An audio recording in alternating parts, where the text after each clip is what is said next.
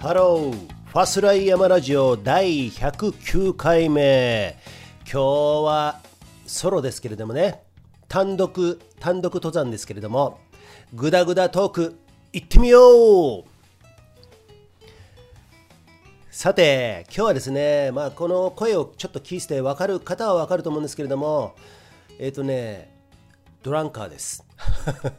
ドランカーね。もう飲んでます。今ね朝の、まあ、午前中の日曜のとても天気のいいここあの北アルプスのふもと信州松本なんですけれども青空がとてもとても広がってますよ、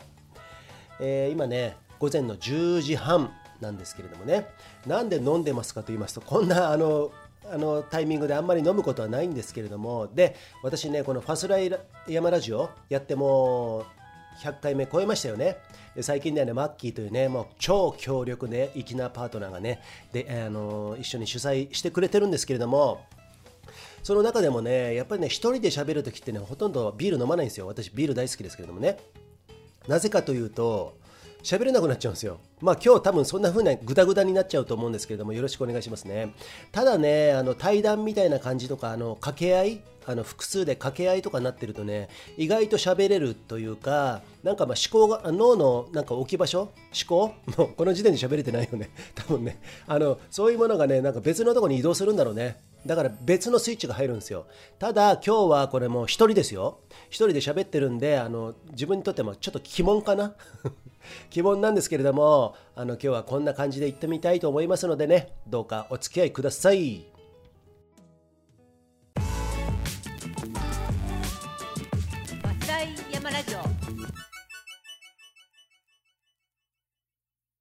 さて、ファスライヤマラジオ第109回ということで、今日はね、日曜日、あのとてもね、えー、登山日和な中でね、お送りしてるんですけれども、えー、なんでね、今日はね、ビール、冒頭でね、あのビール飲んでるって言いましたけれどもね、言ったと思うんですけれども、今日はね、今朝からね、まあ、昨日からも続いてるんですけどね、あのある企画書を作ってるんですよ、企画書。もう俺の本当にもう苦手なところなんですけども、企画書ね、こっち来てね、まあ、いろんなこと試した、試してきたわけなんですよ。既存のメディアとかさ既存のメーカーの意向とかそういうものにこういうものを加味してどうですか？加味したらどうですか？イベントとかにもねこういう企画やったらどう？みたいなことでねもういちいち企画書が必要とか言うからさ企画書めんどくせえよな。本当に企画書ってめんどくさくてさ普通にさあの文字だけのやつだったらまだねいいんですけれども今はもう凝った企画書とか結構皆さんね企画書を受け取る側あのたくさんの企画書を受け取る側っていうのは、まあ、そういうものに慣れてるのかどうか分かんないけども新しければ新しいほどでこっちが無名であれば無名であるほどねそういうものがね 求められるんですね。わかんねえよ、まあ、わかんねえよみたいな感じでね。でもさ、昔のなんかマネーの虎とかあったじゃないですか。あったね昔ねそんなもう20年ぐらい前か。あの吉田栄作がさあの MC やってるようなそんな司会やってるようなさあのなんか企画を持ち込んでそこにマネーの虎と言われる虎たちがねあの企業あの事業で成功した人たちでお金出しますよみたいな感じでね現現生をバンバン出していくんですけれどもね。出さない人も、えー、出さない場合ももちろん多くてねそんな企画取らねえよみたいなね。そういうことがあるんですけれどもでもそういう斬新な企画が後から通って大物に化けてるとかね結構あるんですよね、まあ、結構つってもあの確率的にはま少ないんだろうけれどもね。だからねそういうこの企画書とか企画書ありきとかそういうことっていうのはね私もねもう本当企画書ってすんげえ疲れるの。これ。私得意じゃないんでまああのそのビジュアル的なものも含めて、あのビジュアライゼーション？違うか？あのビジュアルね。ビジュアル系も結構大事ってことであのパあのパワーポイントあるじゃないですかそういうソフトね。そういうもので作ってあのあの一緒に活動してた時はですねそういうの得意な方に作ってもらったりしたんですけれどもね。そういうひな形みたいのがなんとなくできてんじゃん。だからそれを上書きじゃねえや新しく新規保存しながらですね自分流に変えてあの企画書いっぱい作ってきたんですけれどもね。まあそんなことをね昨日今日とやってましてですね。それはねとあるスキーリゾートスキー場に対してねあの作ってるんですけどもね。そこはね、とてもね、ご縁のあるところで、美ヶ原とかさ、ランドビア長川っていうのやってるんですけれどもね、そういうところで、あ、気づけばこんなに身近なところにスキー場、まあまあ生かしたスキー場、とてもご縁のあるスキー場、そういうとこあったんだなと思うから、まあ、自分の仕事もね美しが原トレイルランのコースディレクターをね2011年からやったりとか、えー、そこから派生したランドビアを主催者としてねプロデューサーとしてね、えー、2018年からやってきたとかね、まあ、そういうことをですね改めてなんかね思い起こして結構絡めんじゃんみたいなねそんな風に思ったんですよ、うん、だからそこは使わない手はないなということでね、今日もちょっと単が絡み始めてるんですけれども、そこごあのそこら辺ね、ご了承いただきつつですね、聞いていただきたいんですけれども、そんなこんなでですね、あの企画書を作ってるわけですよ。もうね、企画書作ると文言、やっぱりね、デザインとかそういうことも、あのもちろんあるんですけれども、大変じゃない？いろいろ自分で作んなきゃいけないじゃないですか。設計しなきゃいけないでしょ。もう今日今回は8ページで押さえましたけれどももうできできましたよ。でだただ文言っていうのはさやっぱ変えなきゃいけないから。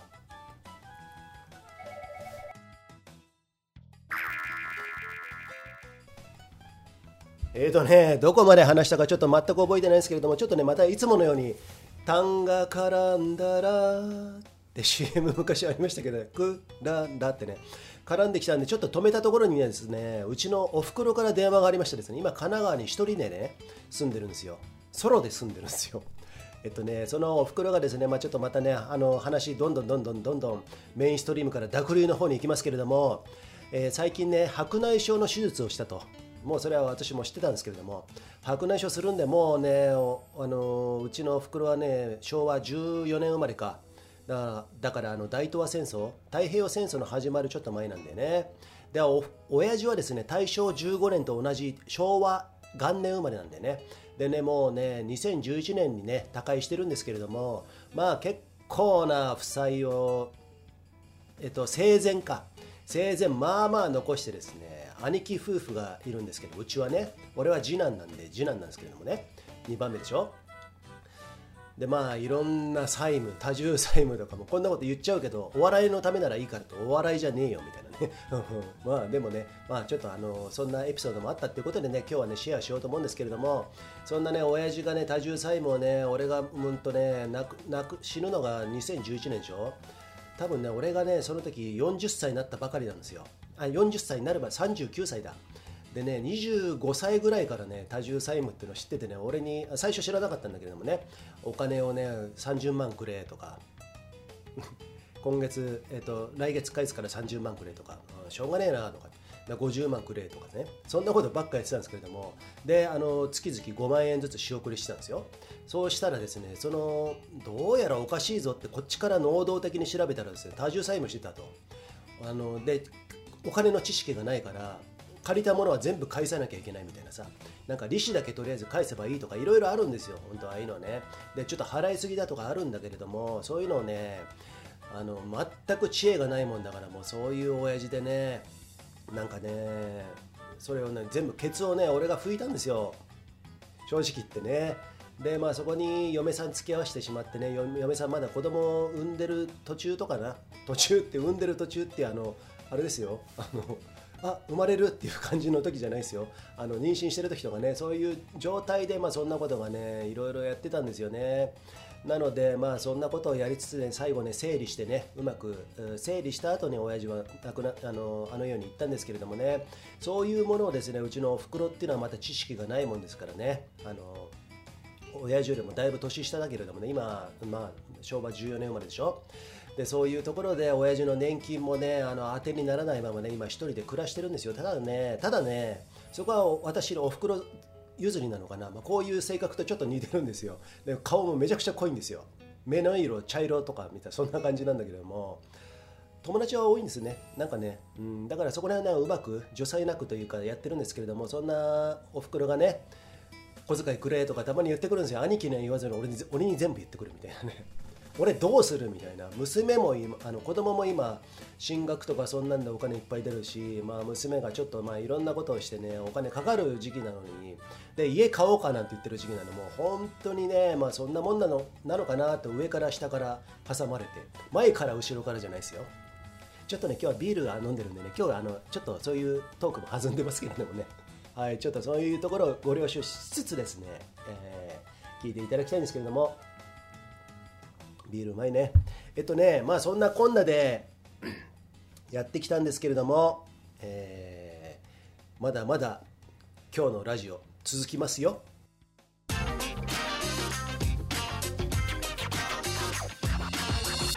わすらってるかい？さて、えーとですね、話はちょっと変わりましてですね、えー、このファスライヤマラジオのパーソナリティ、えー、私とね、一緒にやってもらってるマッキーなんですけれども、前回のラジオで、木島平、北長野、えー、長野のね、北進の方なんですけれどもね、北の方にある木島平ってあるんですけれどもね、そこにね、え木村じゃないや、山田拓也さんとかさ、えー矢島誠とかさ、三浦あ三浦雄一さんが主催か。神奈川のね。あと高村貴子ちゃんとかいったね。そういうスカイランニングとかトレイルランニングのトップトップ選手ですよ。そういう人たちがキャンプをやるということでね。トレイルキャンプ。35キロぐらい走って確かね35キロぐらい走って獲得標高1800とかね1800オーバーとかさ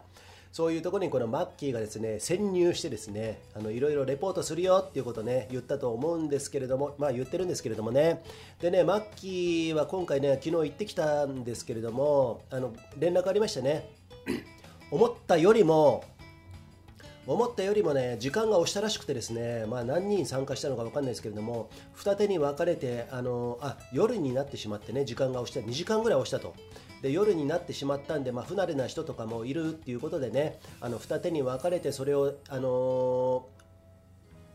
ー、えっと、短い方かなショートカットする方なんですかね。そういう方たちをマッキーが勢い、あの先導するとかえー、そあのそういう状態になったらしくてですねレポートできなかったっていうことでねめあの連絡来たんですけどまあ、しょうがないよね。あの自然のフィールドとかさ、まあ、どういう感じでスタートしたのかどういう時間にオンタイムでやったのかとかさそもそもの計画がどんなものだったのか私は全く知らないんでですけれどもまああのありがちですよ。山とかってさ結構ね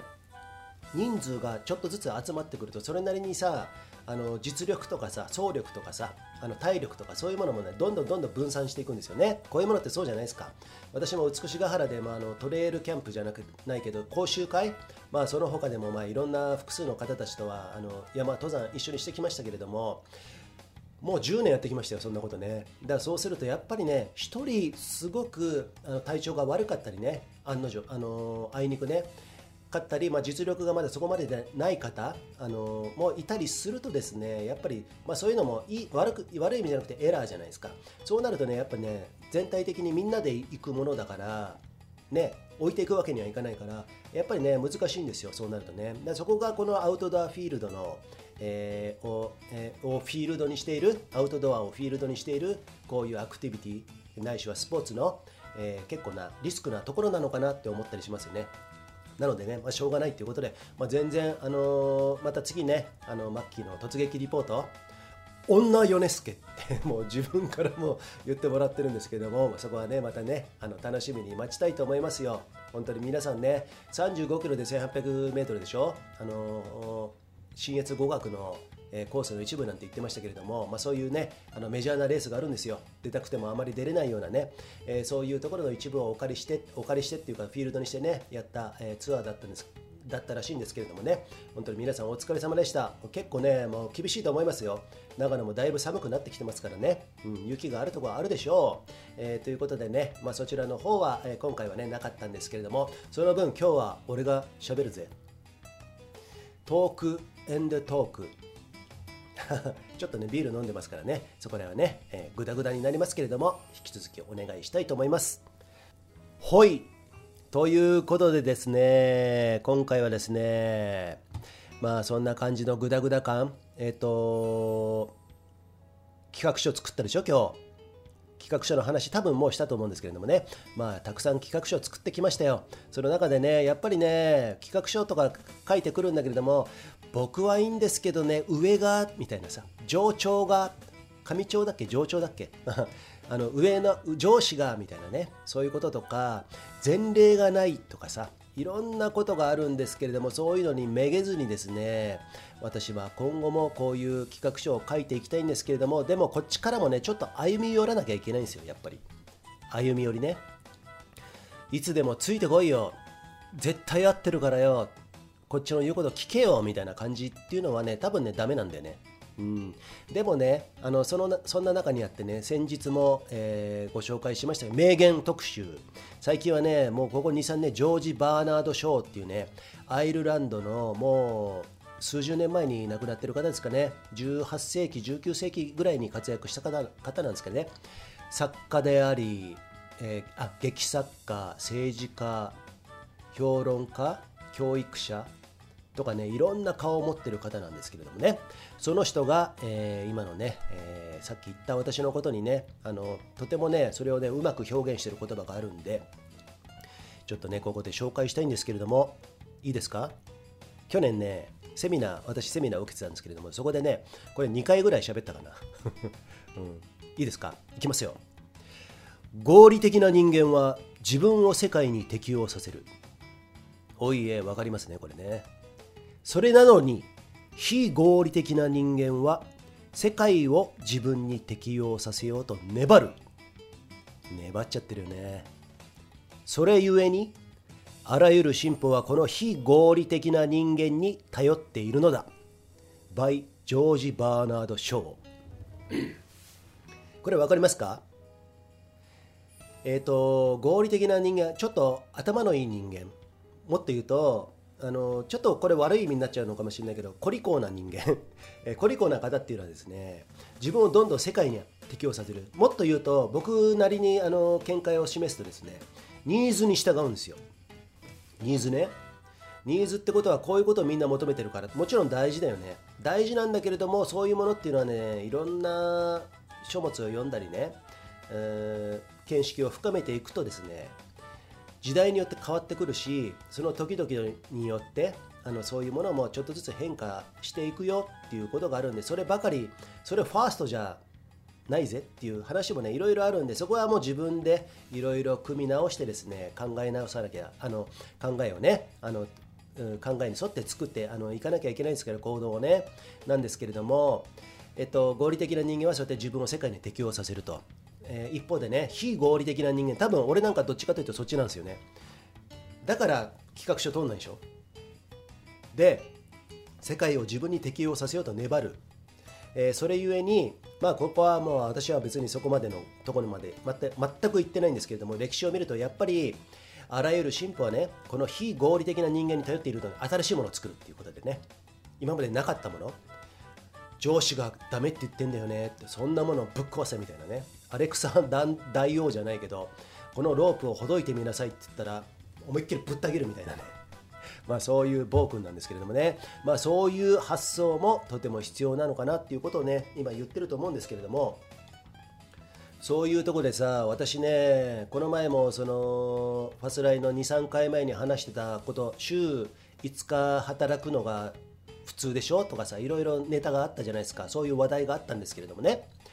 えっと、トレイルマウンテン行った時の回だったかな、うん、そういうところで私も実体験からですねいろんなことを感じてねで後から自分のこのラジオを聞くんですよ。23回は聞くかな。聞いた時にねツッコミどころ満載なんですよ。自分に対しての。ここもっとこう言えよみたいなね。ここもっとこうじゃねえの？こうじゃねえの？みたいなね。そんなことあるんですけれどもその中からね、まあ、ちょっとねフィードバックフィードバックじゃねえあのフラッシュバック。えーとまあ、とにかくバックしながらですねちょっと戻りながらですねその時のことをあの掘り起こしてですね今一度シェアしたいと思うんですけれども例えばさ自由ってあるでしょ？自由。その週5日あの働き働く回数週5日が普通だよ。週6日が普通だよ。7日が普通だよっていう時代が今までずっとあったじゃないですか。でその中で私は週2回かなあの今あのこの13年間ねプラスいろんなイベントの仕事とかしてるんだけれどもえっと、それを仕事と思ってないんですよ。あのあ仕事と思ってるけれどもまあ思ってる度合いはちょっと変わってくるんだけれどもね。山に行くことも私は別に趣味でもないし仕事でもないしその中間なんですよ全部、うん、だからあのそういう感じでやってるからえっと、週2日働い週2日しか働いてないっていうことを言うとねまあそうやって大丈夫か？とかさ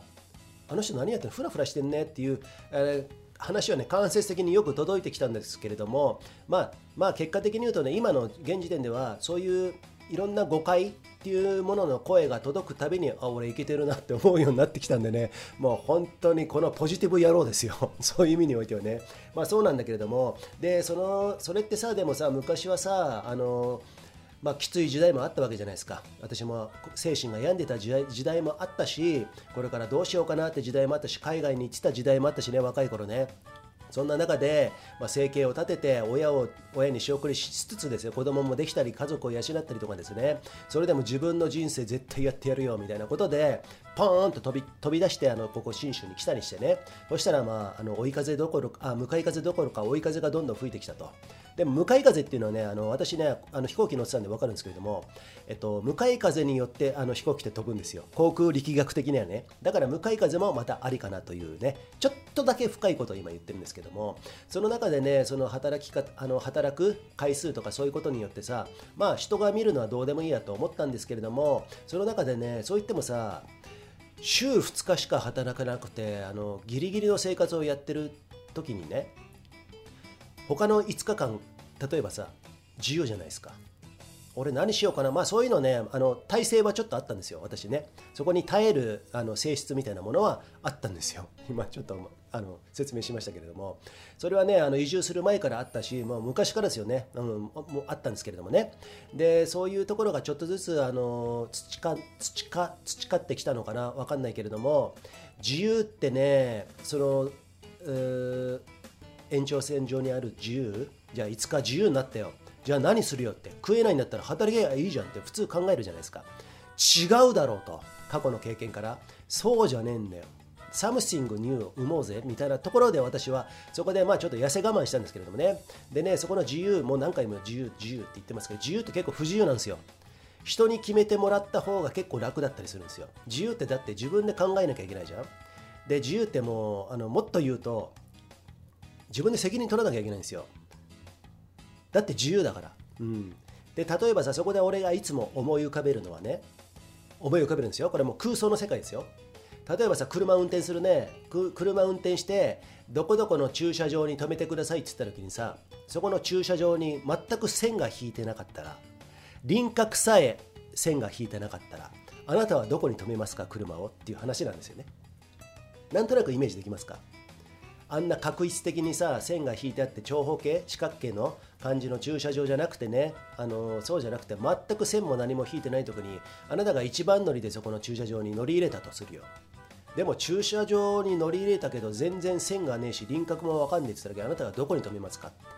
それって多分俺自由だと思うんだよね。自由の不自由さ。なんか一本線引いといてくれよ。そしたらそこに縦でも横でもいいから俺は止めるよみたいなさ。それってなんかヒントになるじゃないですか。何かの目安になるでしょ。でも全くないのって本当に迷うよね。それが多分自由っていうことだと思うんですよ。ただねそこまで自由じゃないないなかったですよ。そうやって線はなんとなく引いてあったってよ。引いてあったんですよ。引いてあるから、まあ、そこになんとなく合わせて、えー、かといってレールの上でも何でもないからそこまでねマス目のようにあのその縦横無尽にね縦横無尽というかあの確一的な線が引いてあった人生では自分はないので私はねなので1本2本たまにはいびつな斜めになってる線になんかこうやって斜めに置いてみようかなとか全然関係ないところに置いてみようかなって言った時っていうのはあのやる時っていうのはなんか今そういう人生を生きてるなっていうふうに思いますよね。だからそれって結構勇気がいったりするんですよ。だってみんなみんなっていうか今まではさ線が引いてあったわけだから。で今自由になっちゃってさ自分で好きなように置いてなんかあるでしょ？そういうのって。ああ今日もこれ説明ちょっとねそこまでいかないままですね終わってしまいそうな気配になってきましたけれども。まあ結果ね自由ってそういうことだしその働き方週、えー、例えばさ周囲に周囲がもう週5日働いてるでしょ？でもなんとかうまくやってきて、まあ、それなりの苦労とか、まあ、あえて言うとすると苦労とかも下地があったりして週2日で働か週2日働くだけでなんとかなってきたよ。ないしは週別にあの1ヶ月に12回働けば OK になってきたよとか人によって全然違うんですよ。でもそれってやっぱりさっきの駐車場の話じゃないけどさそうやって自分があのよくある線じゃないところに合わせてアジャストしてないしは全く線のないところで踏ん張ってきたからそういうところに行けたのかなと思いますよね。最初怖いですよ自由って。おおこんな自由な時間が生まれてどうしようそこどうやって穴埋めしようなんてね思うんでね意外とね不自由なんですよ。でもねそういうところをね超越してね、えー、どんどんどんどんそうやってその人間の尊厳みたいなところとかさそういうものを学んでね人の人生見たり書物を読んだりあと経験したりねそういうことをやってい、えー、くとですね、まあ、そういうことが徐々に分かってきてそれを、えー、まあ、いつも言うトライアルエラーえー、試行錯誤しつつですねやってくるわけじゃないですか。だからね、まあ、そういうもの。であの私が今思うのはそういう人たちに会える確率がどんどん増えてきてるなっていうのをとても感じるんですよ。うん。だからその自由の不自由さみたいなものとかさあの下地を積んできた人とかさうんそればかりが別にあのねあのなんだろうえっと一番あの優先するべきものでもないですよ。崇めるものでもないけれども、いろんな人生があって、それで全然 OK なんですよ。ただ私はまあ自分はそっちの方に行きたい人間だったんでね、昔からね。うん、だからそっちに行くにつれてですね、まあ、そういう方たちと出会うようになってきたなっていうことで、いよいよなんか楽しくなってきたぞみたいなね。うん まあ楽しくなってきたっつっても、まあ、やらなきゃいけないことはまあそこそこあるんだけれどもね。それでもやっぱねこうやってね踏ん張ってきてよかったなって最近思いますよ。ということでそれをねそのいろんな経験とかこの私の見てきたこの世界とかねそういうもの、まあ、もっともっといろんな人とねあの付き合わなきゃいけないんですけれどもそういうものをですねこのファスライヤマラジオに全部注いでいきたいなっていうふうにね思ってますんでね今日の企画書もそうだったよ。うん。そんなアブノーマルな、えー、こと、企画乗ってくれるかどうかまだ分かんないですけれども、そのちょっと中間のところを狙ってですね、うまく書いたつもりなんですけれどもね、まあ、あとはどうなるのかな、分かんないですけど、まあ私ね、今乗ってきてるんで、そこら辺はね、ちょっとうまくいくのかなと思ってますけれどもね。